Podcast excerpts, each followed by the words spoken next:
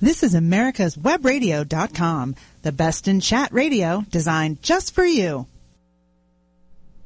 Welcome to the Immigration Hour on America's Web Radio. It's great to be with you again this week.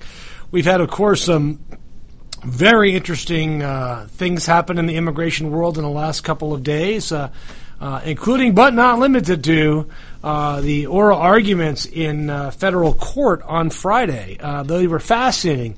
David, I spent two hours of my life, two hours, which I will never get back, by the way, listening to those oral arguments. An hour from the, gov- the government run by your your your president Barack Obama, and an hour run by your governor from Texas. Um, and uh, I came to one conclusion after listening to uh, the counsel for the government and counsel for the Texas state and the states and the judges. Not a single one of those men and women have talked to a practicing immigration lawyer. that that was it was just plainly obvious. Now, anybody who is uh, immigration law geeky enough to be listening to this podcast should go download or listen to the um, the oral arguments. You can find them on americasvoice.org uh, uh, and uh, listen to oral arguments. I thought, frankly, that this time the government lawyers did a far better, the Obama lawyers did a far better job, far better job arguing their case. Uh, they were much more confident. Uh, they were much more aggressive. Uh, they cited the laws they should have cited, although they missed a couple things. But I think overall, and they missed a couple things, David, because they're not immigration lawyers.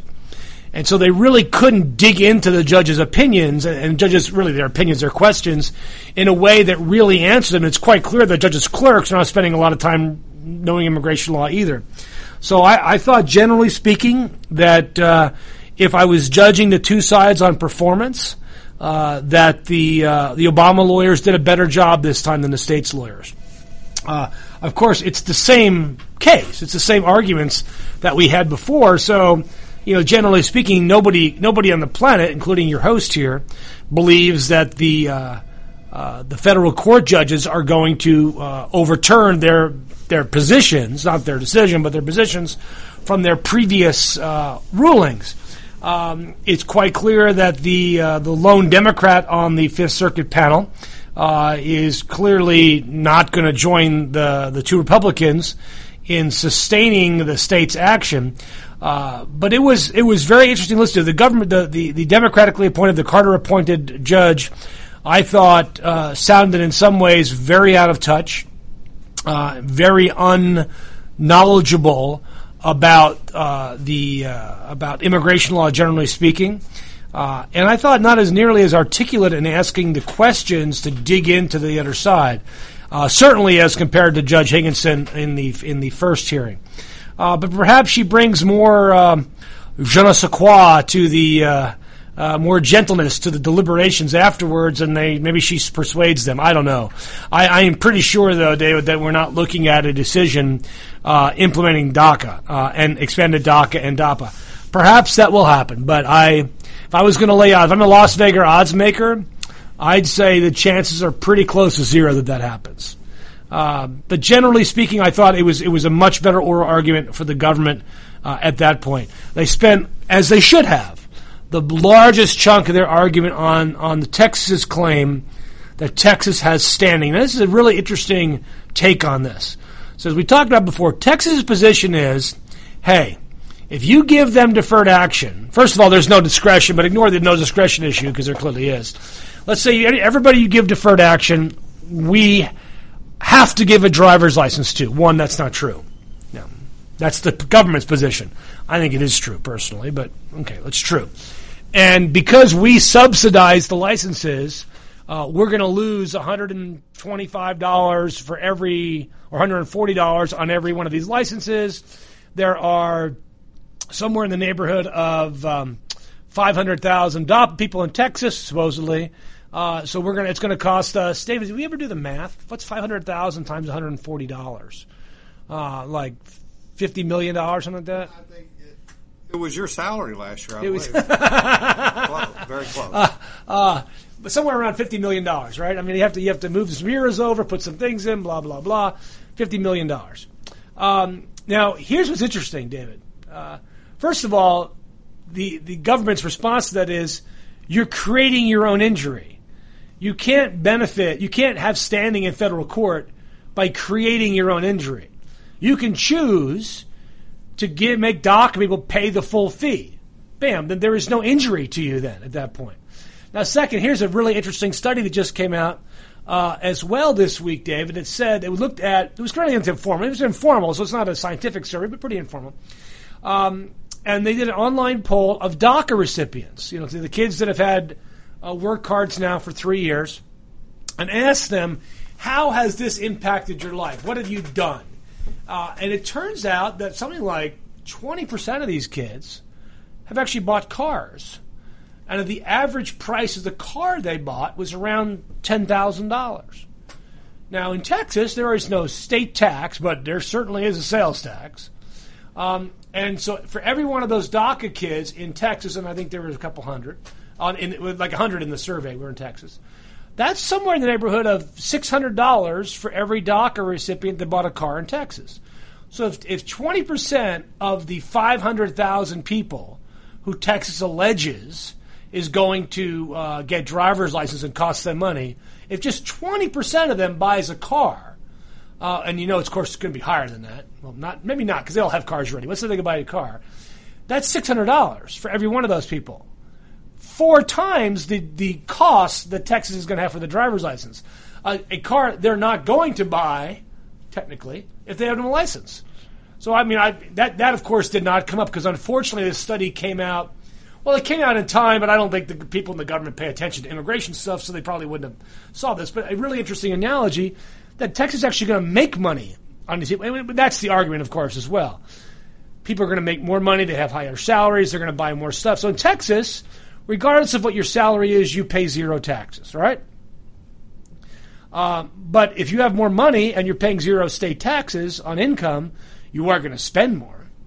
So therefore, Texas gets their money on sales taxes. You have more people spending more money. You're going to make more money. And the whole the whole argument of Texas standing, it, it, it's a joke. It, now the government lawyers didn't say that. Obama lawyers they came close to saying that. Uh, perhaps if I'd argued the case, I probably would have said something that was uh, jiggery pokery, um, which was the new favorite phrase from Antonin Scalia in his most recent opinion, uh, which means, generally speaking, you know, junk. Uh, so it's just it's just garbage their their position on this. So the government lawyers from Obama's administration spent a lot of time talking about that, um, whereas the Texas lawyers spent a lot of time talking about the APA and why Obama hadn't complied with the APA you know, arguably speaking, I think they're wrong on that. Um, I'm, you know, it's really interesting, David, because you, you think of yourself as a quote small government conservative, but if you're a small government conservative, that's going to lead to a lot more presidential power.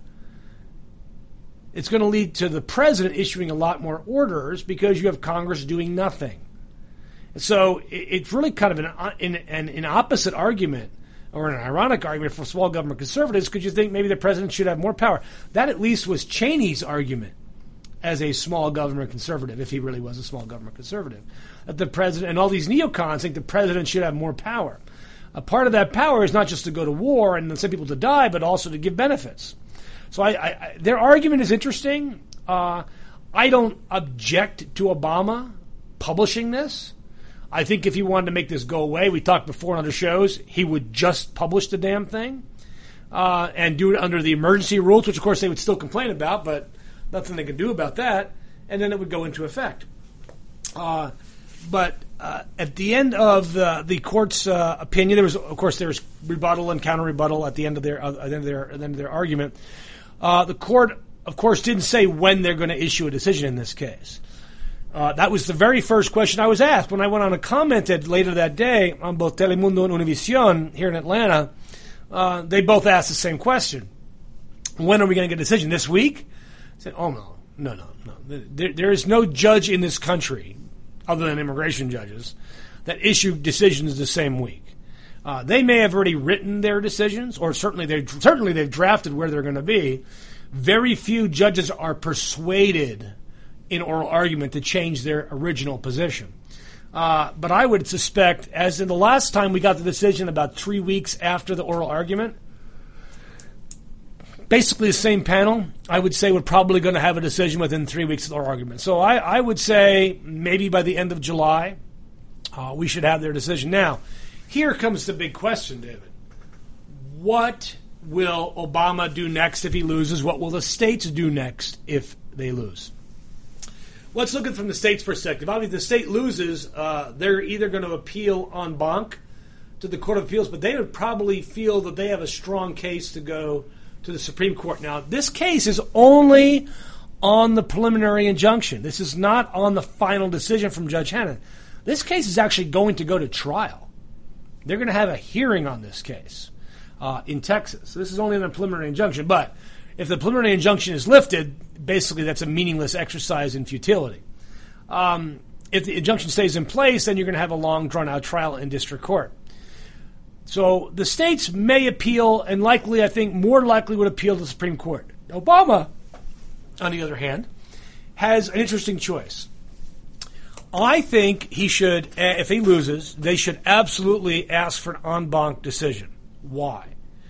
Uh, first of all, if you go to directly to the Supreme Court, you're not going to know for a few weeks whether you're actually going to take your case. And two, it is remarkably doubtful if the Supreme Court would do anything other than put this case on its regular calendar, which means you're not going to get a decision until next May or June. All right. So it delays the decision. I'll get into the fact why that's not the best way to go.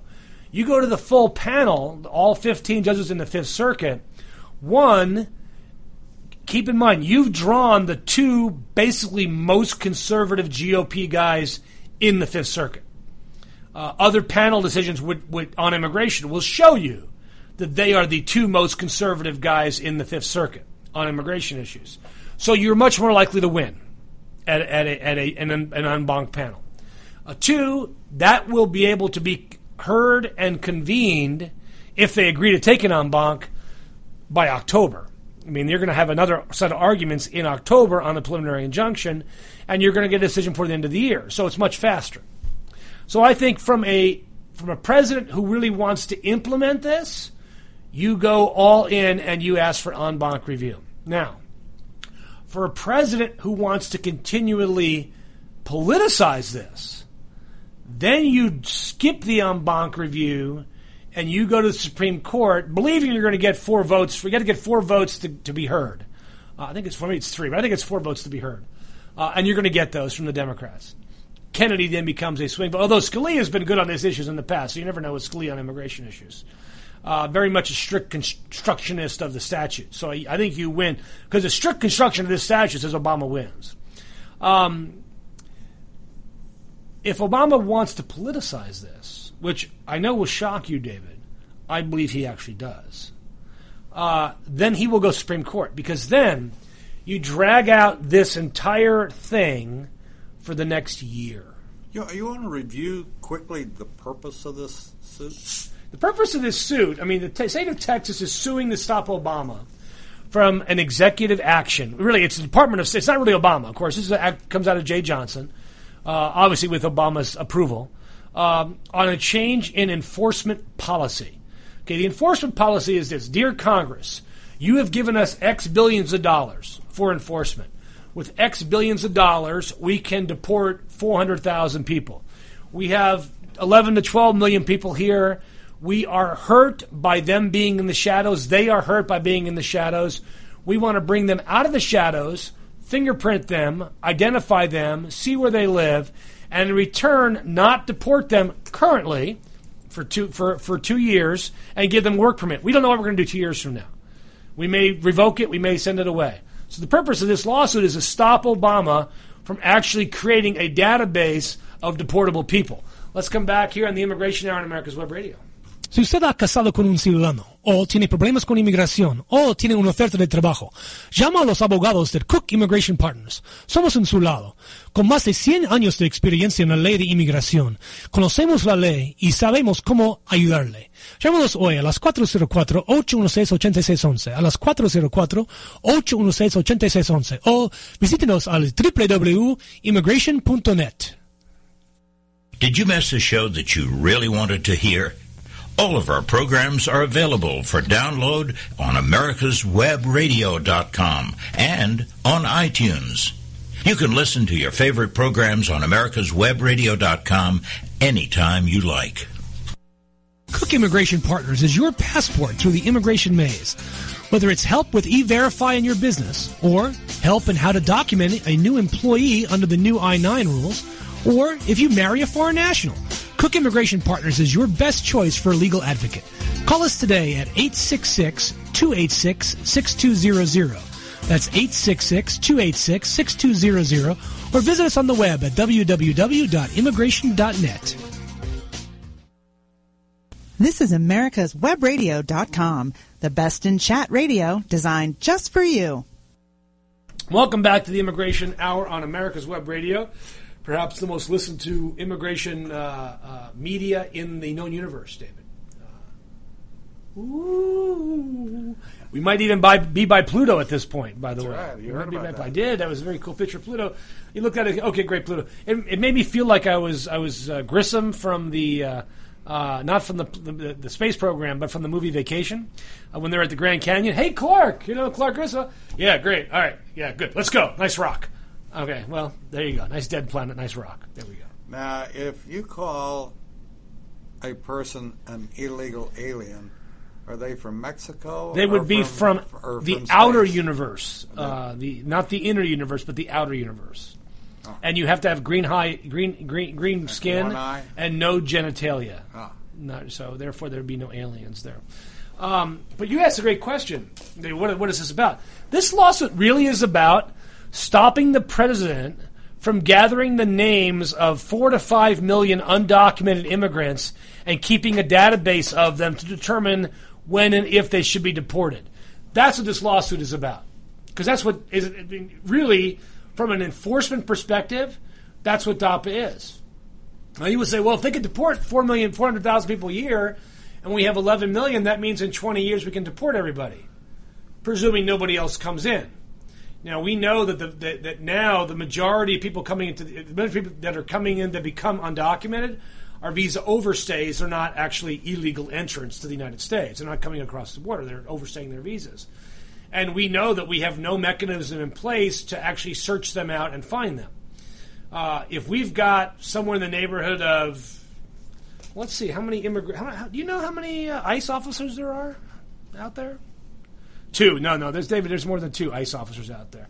Uh, let's ask. Um, let's ask Google how many ICE officers. I have to actually spell it correctly to get this information. How many ICE agents are there at DHS? Now let's say let's see what happens. And I was going to ask Siri, but I'm not really sure that's uh, that's going to happen here. Uh, David, you'll be glad to know that ICE has a budget every year of six billion dollars, and there are approximately 6,500 special agents of the of ICE. Um, uh, now, special agents are different from enforcement agents.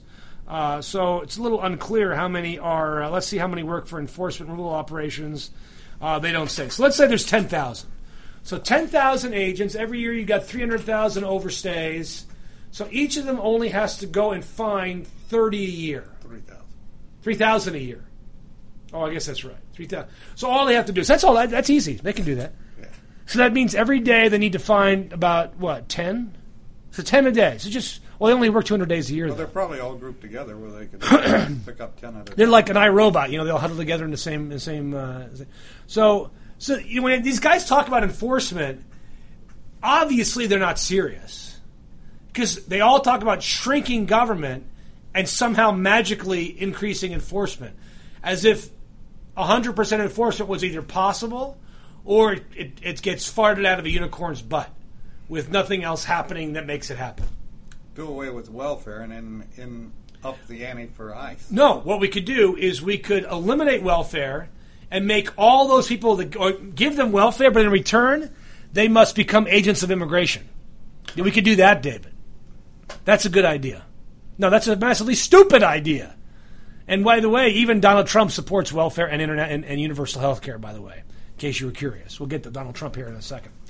Um, so the the idea that, that this case is about actually the states arguing for a lower level of immigration enforcement. That's what they're arguing for. Because you're not going to get 4 million people brought in by ICE in a single year by their own efforts. That's not going to happen. And yet DAPA would have. I'm not sure it would anymore, by the way. The Latino community, Asian communities that would benefit are very disheartened and now really just don't trust anybody. Um, there would have been no better no better way to bring in 4 million people overnight into the system. Not to give them any permanent benefit, but to put them into deportation queue. Now, many of them would not have been deported, but some of them would have been because people are going to commit crimes. Like some DACA kids have committed crimes. they do that, they're going to be deported. You lose your right to stay in the United States. So at the end of the day, David, we've got a really interesting mix here where the Obama administration is actually arguing for increased method of enforcement that makes it easier for them to identify people who are undocumented. And the states, all the Republican states, are actually arguing for a lesser level of enforcement uh, and more an increased level of undocumented immigration uh, by arguing against deferred action. I mean, it's uh, when you look at it from that perspective, it's very much a turn the uh, turn the tables on the people who think they know what they're doing. Again, this, David, goes to what my initial point was. Nobody has talked to a practicing immigration lawyer. They don't know what's going on. They don't have boots on the ground. They talk to ICE agents who have the view of one single sapling in a giant forest. They talk to the immigration guys, the anti immigration guys who, who know two saplings in the forest, and they don't talk to the people who understand the forest and maintain it they do that, I think uh, these issues go away. So, David, I think the Obama administration is going to politicize this further. Uh, I think they may skip the uh, the en banc. I I pray they don't. I pray they actually don't politicize this further by going to the Supreme Court without going en banc first. But if they go directly to the Supreme Court, David, you will know it's purely about politics because then they can keep in the political domain this issue. And Hillary can keep banging on. I'm banging on the table. There. Bang, bang, bang. Hillary keeps banging on this while every Republican uh, non, uh, potential presidential candidate is forced, to a certain extent, except for Lindsey Graham, uh, to say what a bad idea this is. When in reality, I will guarantee you that half of them would have done the exact same thing. Have you ever thought about the fact that if you do the right thing, you fix the problem, then you won't have anything to. Won't have anything to complain about, will you? So this is why the Democrats uh, uh, now are not fixing it. Now, oh no, we passed the bill. You didn't pass a bill when you could have passed a bill. You passed a bill when you knew you weren't going to be able to finish it. That's different. That's different. And I blame the Democrats as much as the Republicans on this. They could have passed the bill in the first two years. They slammed Obamacare through. They could have much more easily slammed immigration reform through. They would have got Republican votes on immigration reform. Um, but they didn't. And they could have. So they're as much to blame as Republicans. And really, for the foreseeable future, David, there's not going to be either political party that's ever going to have that opportunity, at least in the next five to eight, uh, six to ten years, where they're going to be able to control both houses of Congress and the presidency. That's just not going to happen. Um, but you've got a situation now where these presidential candidates uh, are really behind the eight ball. Um, now, before I get to that, I, I want to go back to the idea that Congress is to blame here. Um, you know, last week we talked about uh, John Boehner, uh, your speaker, uh, was over in Ireland saying how much he really desperately wants immigration reform. And this really great headline came out this week uh, on the Hill, and I loved it and it's Boehner saying Obama's to blame for the failure of immigration reform. Now, this is the same speaker who would not bring up a bill passed by the Senate, bipartisan, that would have passed in a bipartisan House. It would have absolutely happened. I don't think there's any human being on the planet that would dispute that it would have passed. Um, so, who's really to blame here? Now, what he's saying, I think, is, quote, he stirred up the American people in such a way that it would be impossible to do immigration reform given the environment we're dealing with. I want to do immigration reform. That's a lie. And the president knows it. That may be true. I asked the president about a year ago, gave him some wait a second, a year ago. That would be when you had a bill in your in your chambers that you could have voted on, that you could have modified in some way. Um, give him some and gave him some ideas about things that should happen if he wanted immigration reform and some things he shouldn't do. Well, the president didn't take my advice, and he doubled down on the executive orders that, frankly, far exceeded authorities, and the courts have got him stopped. He's really poisoned the well. This is John Boehner. I got to tell you, um, this guy is um, uh, the opposite of what a leader is. He's the and I think I got support from that position from a lot of Republicans. He is the opposite of what a leader is. Um, now, you have that. So he's why is he why is he saying this? Why why come out now and say it's Obama's fault? David, I think it's also about politics. It's also about politics. Because you've got Boehner and the GOP House leaders who are caught between them, what their ideas on reform are, and the tail that wags the dog, and their their absolute need to gain Hispanic voters uh, in their conference. So they they've got, you know, national GOP leaders have long, we on the show, David, for longer than the GOP have warned that a failure to act on immigration will solidify the Hispanic vote for Democrats and threaten threaten eliminate the GOP chances in 2016. Eliminate them. If 70% of 73% of Hispanic voters chose Obama over Mitt, and now you have the, the, the clown car full of people uh, ready to do worse than what Mitt was talking about, how do you think you're going to get Latino vote? Are you counting on the fact that they're disillusioned with Obama and just won't vote? Trust me, that's not going to happen. Hillary knows that. And unless you like saying the words President uh, Clinton in the same sentence, um, you better change your tune quickly. The House literally has about a year left, maybe even eight months left, to create an immigration reform package. And if they don't do it within that time frame, they are, in the proverbial words of General Electric, toast. Um, and they have no chance to, to win the presidency against a Hillary Clinton machine, David. A well oiled, well financed machine. I don't care how much money Jeb Bush raises. I don't care how pro immigrant Jeb Bush is. He's always got this tail wagging that dog, and it's, it's going to be crazy. Uh, Boehner on Sunday soundly rejected the notion that Republicans are avoiding the issue to prevent a high profile civil war. He cited the 2014 primary loss of Eric Cantor as the reason Republicans haven't taken up conservative reforms. Some of our members thought it had something to do with immigration reform. Yeah. Between the two, the window for doing immigration reform last summer dissipated. You know, again, David, this is all about a lack of political courage and a lack of leadership. Um, from Boehner down through Price, down through all the other guys up there and women on Capitol Hill who talk the talk, but simply will not walk the walk. Let's take a break here on the Immigration Hour on America's Web Radio. Soy Charles Cook, el jefe del grupo de abogados Cook Immigration Partners.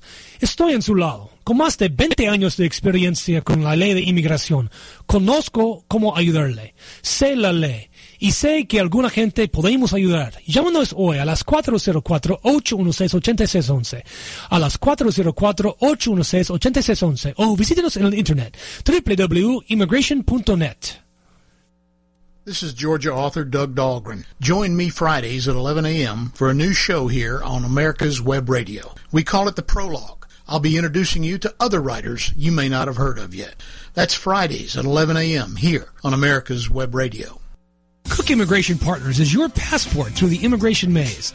Whether it's help with e-verify in your business or help in how to document a new employee under the new I-9 rules, or if you marry a foreign national, Cook Immigration Partners is your best choice for a legal advocate. Call us today at 866 866-286-6200. That's 866-286-6200 or visit us on the web at www.immigration.net. Did you miss a show that you really wanted to hear? All of our programs are available for download on americaswebradio.com and on iTunes. You can listen to your favorite programs on americaswebradio.com anytime you like. This is americaswebradio.com, the best in chat radio designed just for you. Welcome back to the uh, Immigration Hour on America's Web Radio. Um, David, I have a question to ask you about Obamacare because I know it's a, it's it's it's, a, it's an important thing in your life. Um, when immigration reform happens, right now, as you know, undocumented immigrants are barred from Obamacare. They cannot buy insurance on the exchanges. Uh, they cannot get any subsidies. They're completely barred from from Obamacare. If they are given They're gifts, lucky. what? They're lucky. That's a good question. Uh, one part of my question. So, should they be allowed or mandated to enroll in Obamacare? Should Congress create a guest worker program or legalization program or whatever? no. No, they should not be required to do so. So they, There- You know. so they are better off, in your view, than many than Americans who are required to be part of it. You know, uh, there's. Um, I mean, you, you, this is your business, obviously, not my business. Right. But I go back to very simple things, and that's the Constitution. And I can feel for the people, the stories that you've related, and that uh, some of your guests have related regarding our treatment of, of undocumented folks coming in. But I go back to very simplistically and say if they're here and they didn't go through the legal process, then certainly they should not, good or bad, get. Well, that's not my question, David. I'm Yeah, saying if they get given a legal status of some kind, should they be required to enroll in Obamacare? should they be given a No, no, legal no. stat- Should they be required to enroll in Obamacare? I, I understand what you said, but you just said also if they're given some and type should of they get the subsidies as well? No. It's a yes or no question. No. So therefore, you want them treated, in your view, better than Americans, in my view. Right? That's what you're But saying. You I, I disagree with the mandate. To I understand, with. but that's not going away. You and I both know that's not going away, ever. Yeah. It's never going away, David. And you know why? Because you're never going to have 60 GOP members of the U.S. Senate. And until you have 60 members of the GOP Senate, that's not going to happen. So, looking at reality, it's never going away. Why would you keep people out of the program that gives them more benefits by, from somebody's, from your perspective, by being out of it? Now, I will tell you, there are many people in that situation who would love to be in an insurance program. And there are lots of hospitals out there that would love for them to be in an insurance program because that reduces substantially their current insurance program, which is the hospital emergency room. I mean, let's, let's no doubt about it. There is an insurance program, David. People have insurance called the emergency room. Yeah, which uh, they generally don't pay, so the taxpayer. No, that's not pay. true. They do. that Many of them do pay. I will tell you. I've talked. To, I've been with these people. They generally do pay. Um, I but think some they, of them I. I- think they will pay for office visits before they'll pay for in cash. Oh yeah, cash absolutely because doctors are not, not stupid anymore. You know, they just take cash up front. Uh, but David, I wanted to bring that out because it points out the problem that the GOP has here moving forward. Um, Obama has created. You can call it a landmine. You can call it a terrible thing. You can call it a great thing. He's created a system and a process now that has become part of the American fabric. 16 million people that have insurance that are happy to have insurance. Now you have may have many more that uh, that that are complaining because their premiums went up. The question is, uh, did they go up less than they would have, or more than they would have with Obamacare? Um, all the reports I'm seeing, they would have gone up less than Obamacare, but you probably have folks saying they've gone up more. Um, but Obama has created this system here uh, that it's going to be, in many ways, irreversible, impossible to turn around. Uh, and the question becomes for the GOP how are they going to campaign and work on that to get people to support their agenda? How are they going to make that happen? And to date, all the, the, the leading voice, at least on immigration in the GOP, uh, is uh, your favorite candidate, your favorite billionaire, uh, Donald Trump, who, by the way, has more money than you think he has. He said so. He said so. Now, my favorite quote from Donald Trump this week has been when asked about his his uh, military experience and what he would do with Iran, said, "Nobody's better in the military than me. Nobody's stronger than me." Of course, he of course has no military experience. I I believe he's in the George Bush area was where he kind of didn't get drafted. That kind of era. And and Obama's uh, military experience? No, he does not. But of course, he's in the era when there was no draft. Difference, difference. Uh, people that evaded the draft, problematic, I would say. Problematic, I would say. That that's your generation, not my generation. I was outside of that. Kemal Obama's only 54. He's only a year older than I am. So uh, he's going to be around for a very long time. He's going to make Jimmy Carter look like a young man, like an old man when he gets when when when uh, when Obama's been around for 40 years after he's been president. Uh, so Donald Trump, David, is attracting attracted a large group in Phoenix. Everybody in this room raised their hand who is surprised by the fact that Donald Trump attracted a large group of anti-immigration guys in Phoenix. Nobody's raising their hand because nobody's surprised with that. He did not go to New York City and attract that group, however. He did not go to Seattle and attract that group. He didn't even go to Miami and attract that group. Uh, he did it in a hotbed of anti illegal immigration or anti immigration sentiment out in Arizona. Uh, what's interesting now, I will, I'm going to give Donald Trump some kudos here, Dave. Have you watched him speak? He, he, he, he is interesting in how he speaks because, one, he has no script. Clearly has no script. Whatever just pops in his mind comes out of his mouth. There, there's really no filter between the two of them. Um, and he has no details about anything. He's really great on platitudes and big ideas, but actually has no solutions. Oh, uh, unless you count charging Mexico $100,000 a head for their undocumented immigrants, which would mean that Mexico would have to come up with something like 250 trillion dollars or some crazy number like that uh, to to pay for all their undocumented immigrants in America, um, and which is greater, of course, than their entire national economy, uh, or maybe 257 billion dollars, something like that. Uh, and he says, "I'll get it out of them. You watch." I mean, really? Is there anybody that takes this guy seriously? Does he even take himself seriously? Now, I will tell you the reason I brought the Obamacare because in that same speech, David, he said we need to strengthen Obamacare and make it easier for people, basically. So people started booing. He said, no, no, no. We got to help poor people. Got to help poor people. And this is how we're going to do it. So this, does he have any chance of winning a GOP primary once his other view, other than immigration, once his other views come out? Is anybody who's conservative going to vote for this guy? Once his other views come out? No, of course not. Because Donald Trump, I think I said it here last week, Dan. I think he's a Democrat plant.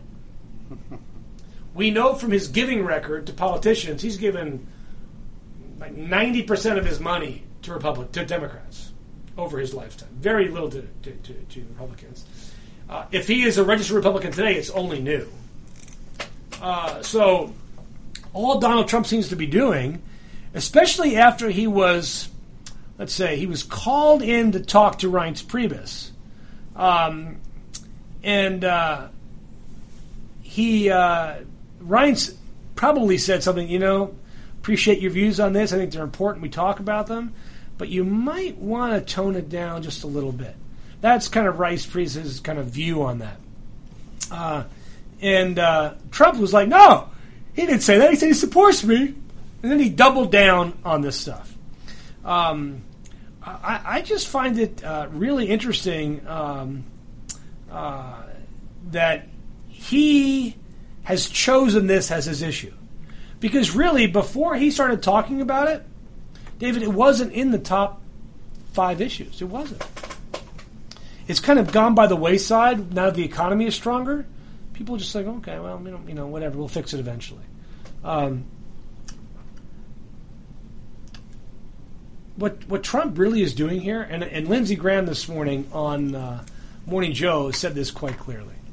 Uh, he is a wrecking ball of the national GOP. Oh, yes, they'll win Arizona, and they'll win Texas, and they'll win most of the other southern states, but they will not win the presidency. They will not win the presidency. Uh, and he is leading the way to make sure that that, that happens. Now, I've been convinced ever since immigration reform failed in the House, in the Republican House, that whoever the Democratic nominee was going to be was going to sail to victory. Win by five to eight million votes. Easy, a national election. They will win the Electoral College going away. They will actually win a couple swings. If you watch, you watch North Carolina, it's going to go back to being Democrat again.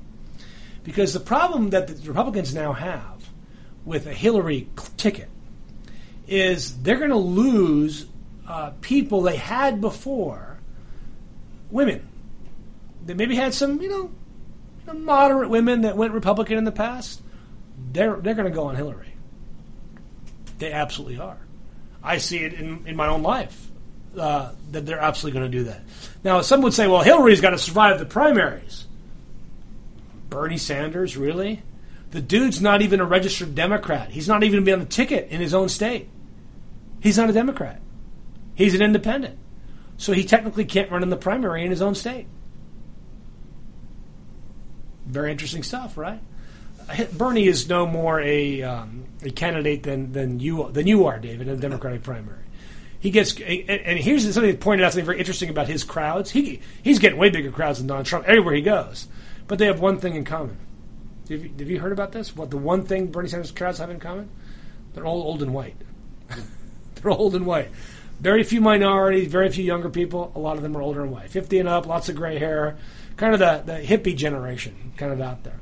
Um, so Hillary's going to sail to victory by wide margins. I mean, wide, wide, wide margins. Uh, and she's going to be able to. She did it yesterday. She's already attacking what many people believe, and including I, believe is the presumptive Republican nominee. At the end of the day, Jeb Bush. Go back to 2012. Now, Dave, we were doing. We should probably pull some of our archives out about this uh, from 2012 during the primaries, uh, when uh, Mitt was moving to the right to get behind. And, and who, who at this time, uh, four years ago, was leading the polls in Iowa? Who was that, David? Do you know who that was? Somebody remarkably like Donald Trump, Michele Bachmann. And then uh, Rick Santorum. People that have no hope, no hope of getting elected nationally, no hope. Now, I do think that some of these folks, David, are running for vice president. Before we go on our break here, I want to ask you if you were the nominee today, who would you pick for your vice president in the GOP side? Charles Cook. No, that's an excellent choice, by the way. Excellent choice. We'd make a great team. I would walk behind you and say, he didn't really mean that. It's not really what he meant to say. Here's what he meant to say. Oh, you'd walk by me saying he's not wearing his vest. not wearing Shoot now. not wearing vest. He didn't take his meds today. It's okay. Um, you know who I would pick if I was the GOP nominee? Nikki Haley. Two-term governor, not a clown like like like Sarah Palin was. Two-term governor, very smart woman uh, very smart politician, did a great job, I thought, on the Confederate flag issue. She handled it with aplomb and dignity, uh, without pissing really anybody off, other than the crazy people. Um, I think she's from the South. Now, you know, can you pick two from the South? Well, Bill Clinton did. Him and Gore, they were from the South. I, I think geography doesn't really matter that much anymore in, in the in the term of in the national media that we have. I think she'd be a really interesting choice uh, for Jeb. Uh, so watch for my so my prediction, David. Write this down. Jeb Haley ticket, and their their their their their symbol is going to be a comet, just kind of going. Let's take a break here on the Immigration Hour on America's Web Radio. Soy Charles Cook, abogado y jefe del grupo de abogados Cook Immigration Partners. Llámenos hoy si usted tiene problemas con inmigración, si ha sido arrestado, si se casó con un ciudadano o tiene una oferta de trabajo. Nosotros le podemos ayudar. También podemos explicar qué puedes hacer para recibir los beneficios de inmigración. Llámenos hoy a las 404-816-8611, 404-816-8611 o visítenos por el internet al www.immigration.net. With all the back and forth in today's politics, it seems as though the Constitution gets lost in the mix. If you want to brush up on your Constitution, then join Michael Conley every Wednesday from 4 to 5 p.m. for the show Our Constitution on americaswebradio.com. Cook Immigration Partners is your passport through the immigration maze. Whether it's help with e-verify in your business or help in how to document a new employee under the new I-9 rules, or if you marry a foreign national, Cook Immigration Partners is your best choice for a legal advocate. Call us today at 866-286-6200. That's 866-286-6200 or visit us on the web at www.immigration.net. This is America's Webradio.com, the best in chat radio designed just for you. Welcome back to the final segment of today's uh, Immigration Hour. Uh, David, I, I think it's time to fact check Hillary Clinton and Jeb Bush on immigration. What do you think? now I know I know you're a big fan of fact checking. You know, and you and I have talked about that. I've been political fact checked in the past, and I think they were wrong about that, and I will stand by that. Um, so uh, the Florida governor, seen by many as kind of a pro-immigration reform Republican candidate, of course repudiated uh, Trump's remarks. Um, uh, and he campaigns again that he supports a path to earned legal status. Um, and in Bush's book, Immigration Wars, uh, when asked for a detailed outline of his position, uh, he acts as if he did not endorse citizenship in those pages. He did endorse the bill pushed for the Senate, which includes citizenship ultimately. Bush this year has backed away from a pathway for citizenship for children under, eligible under DACA. But when he was asked by the editorial board of the New, New Hampshire Union leader if he supports a pathway to citizenship, Bush said, My belief is no. Now, so Bush has got this really weird navigation between earned legal status and path to citizenship. This is, again, David, where people get in trouble when they don't talk to an actual practicing immigration lawyer with experience. You do not, in America, want to create a second class of people. One. So it's stupid to bar people from citizenship who would otherwise be eligible simply because of one act in their life, other than a felony of some, an aggravated felony of some kind. So if you say to the dreamers, I'll give you a green card, but you're not going to become a citizen, you've now created a, an entire class of people who are going to live a very long time here who are going to carry with them a resentment. Now that said, if you don't if you have a if you say okay, we don't have a bar to citizenship, but it's not automatic. Fine. Nobody wants an automatic path to citizenship. That's stupid. It's stupid to do that.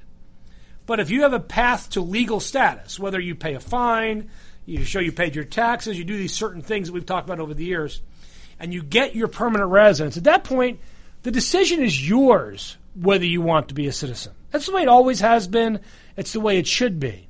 Now, we know from the amnesty of, 80, uh, of 86 that only about 40% of those men and some few women actually have obtained U.S. citizenship. Only 40%. That historically is pretty true. Going back at the numbers we've been able to find, that about 40% of people who are permanent residents end up becoming citizens of the U.S. We don't want an automatic path to citizenship. That's why people like Bush should stop talking about a path to citizenship. And as I have suggested for years, talk about a path to legality. Let's make legality the norm and get away from this idea that you're that all these people are going to become citizens because they're not.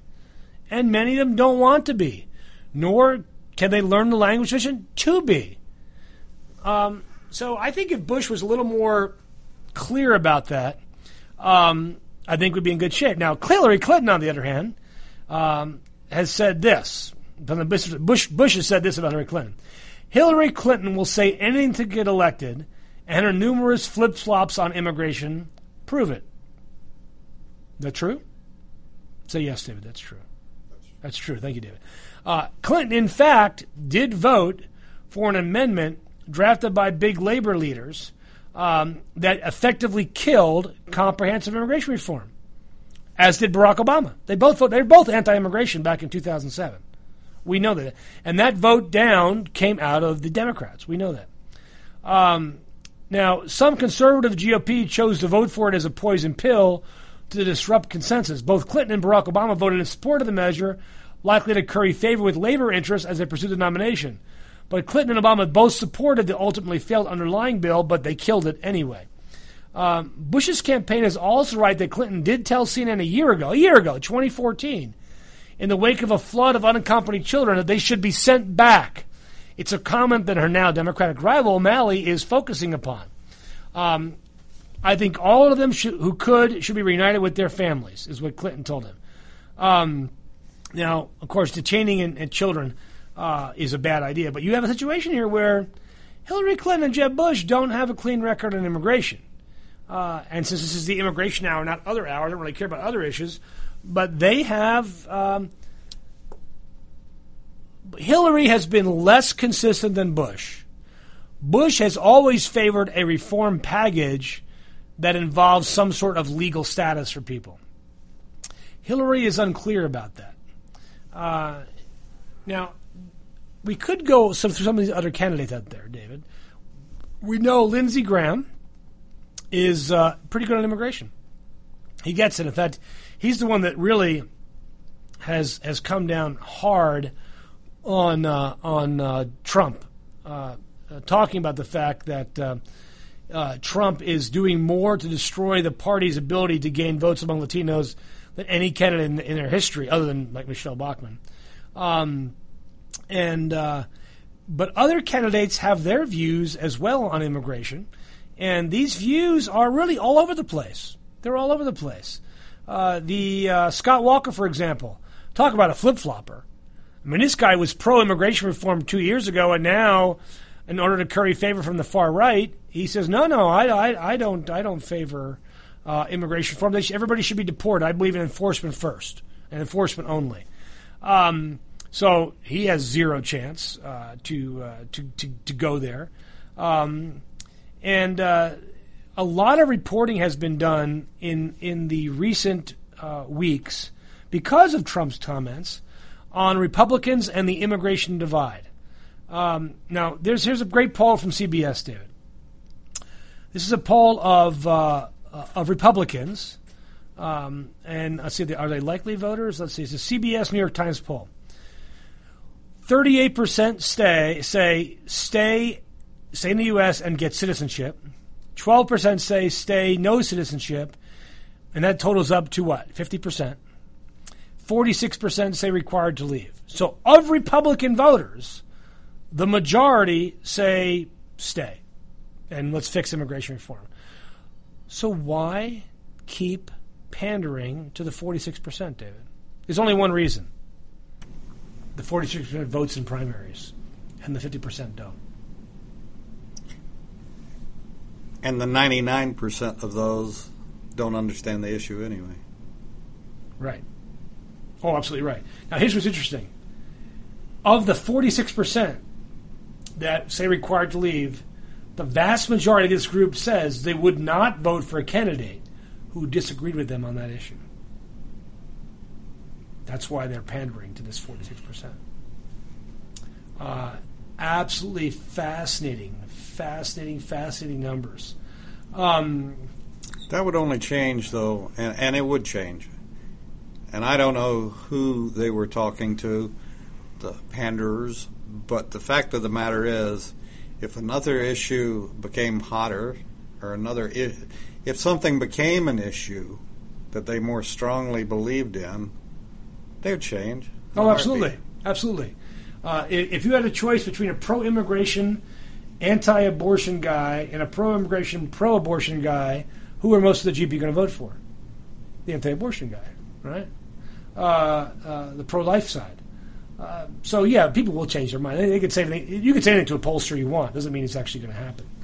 Uh, I just find it fascinating that you've got this real dogfight within the party, and essentially no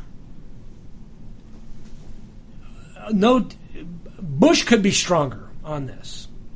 Now, so you got Bush as a top tier candidate. Rubio, where has Rubio been?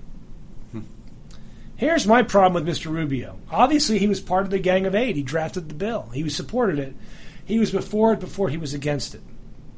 Um, but should anybody who's 44 years old, be president of the United States? Or 43? Was he 43? David, you're a man of, of, of age. Thank you. Thank you very much. Does a 43 year old have what it takes to be president of the United States? Does he have the life experience necessary to do that?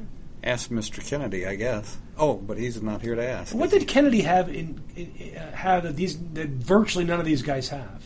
Military experience. Military experience, command experience. You've been through the military in war. I don't care what age you are. You're good to go. You've, you've, you, there's a gravitas that comes with that. When you run a failed business and do a crappy job in your life managing your finances, you really going to run America? I mean, I, I, I, Rubio is, in my opinion, not a serious candidate. He just does not bring the gravitas with him that you need. All I got is Obama was 46 when he got elected, 47. Case in point. Well, Clinton was younger too. Case in point. Case in point. Now, some would say, well, George Bush had military experience. Yeah, he did. You know? But he's also older. A little more gravitas. I think that comes with it. I mean, look at Reagan. I mean, Reagan did not have military experience, but he had gravitas. George H.W. Bush had serious military experience, serious, all kinds of great experience. I thought he was a good president. He wasn't great on taxes, but you know what? That led to the greatest economic boom in our history, in, in, in, from '92 to 2000. So, David, I, we, we talked a lot about these politics of immigration. It's just going to heat up. Uh, uh, next week we'll be talking about uh, the, the the next candidates to come into the race here on the GOP side, and also we're going to be looking at in more detail. I'm going to pull up the individual stances, see if we can get real answers from presidential candidates. Maybe we can get a political analyst on our show for next week to talk about that. David, until next week, uh, this is the Immigration Hour on America's Web Radio. Have a great week. If you have any questions or comments, or want to talk, or be on our show, be, feel free to call me at, at, at our number, 404 949 8154, or email me at ccook at immigration.net. Until next week, it's the Immigration Hour on America's Web Radio. This is America's Webradio.com, the best in chat radio designed just for you.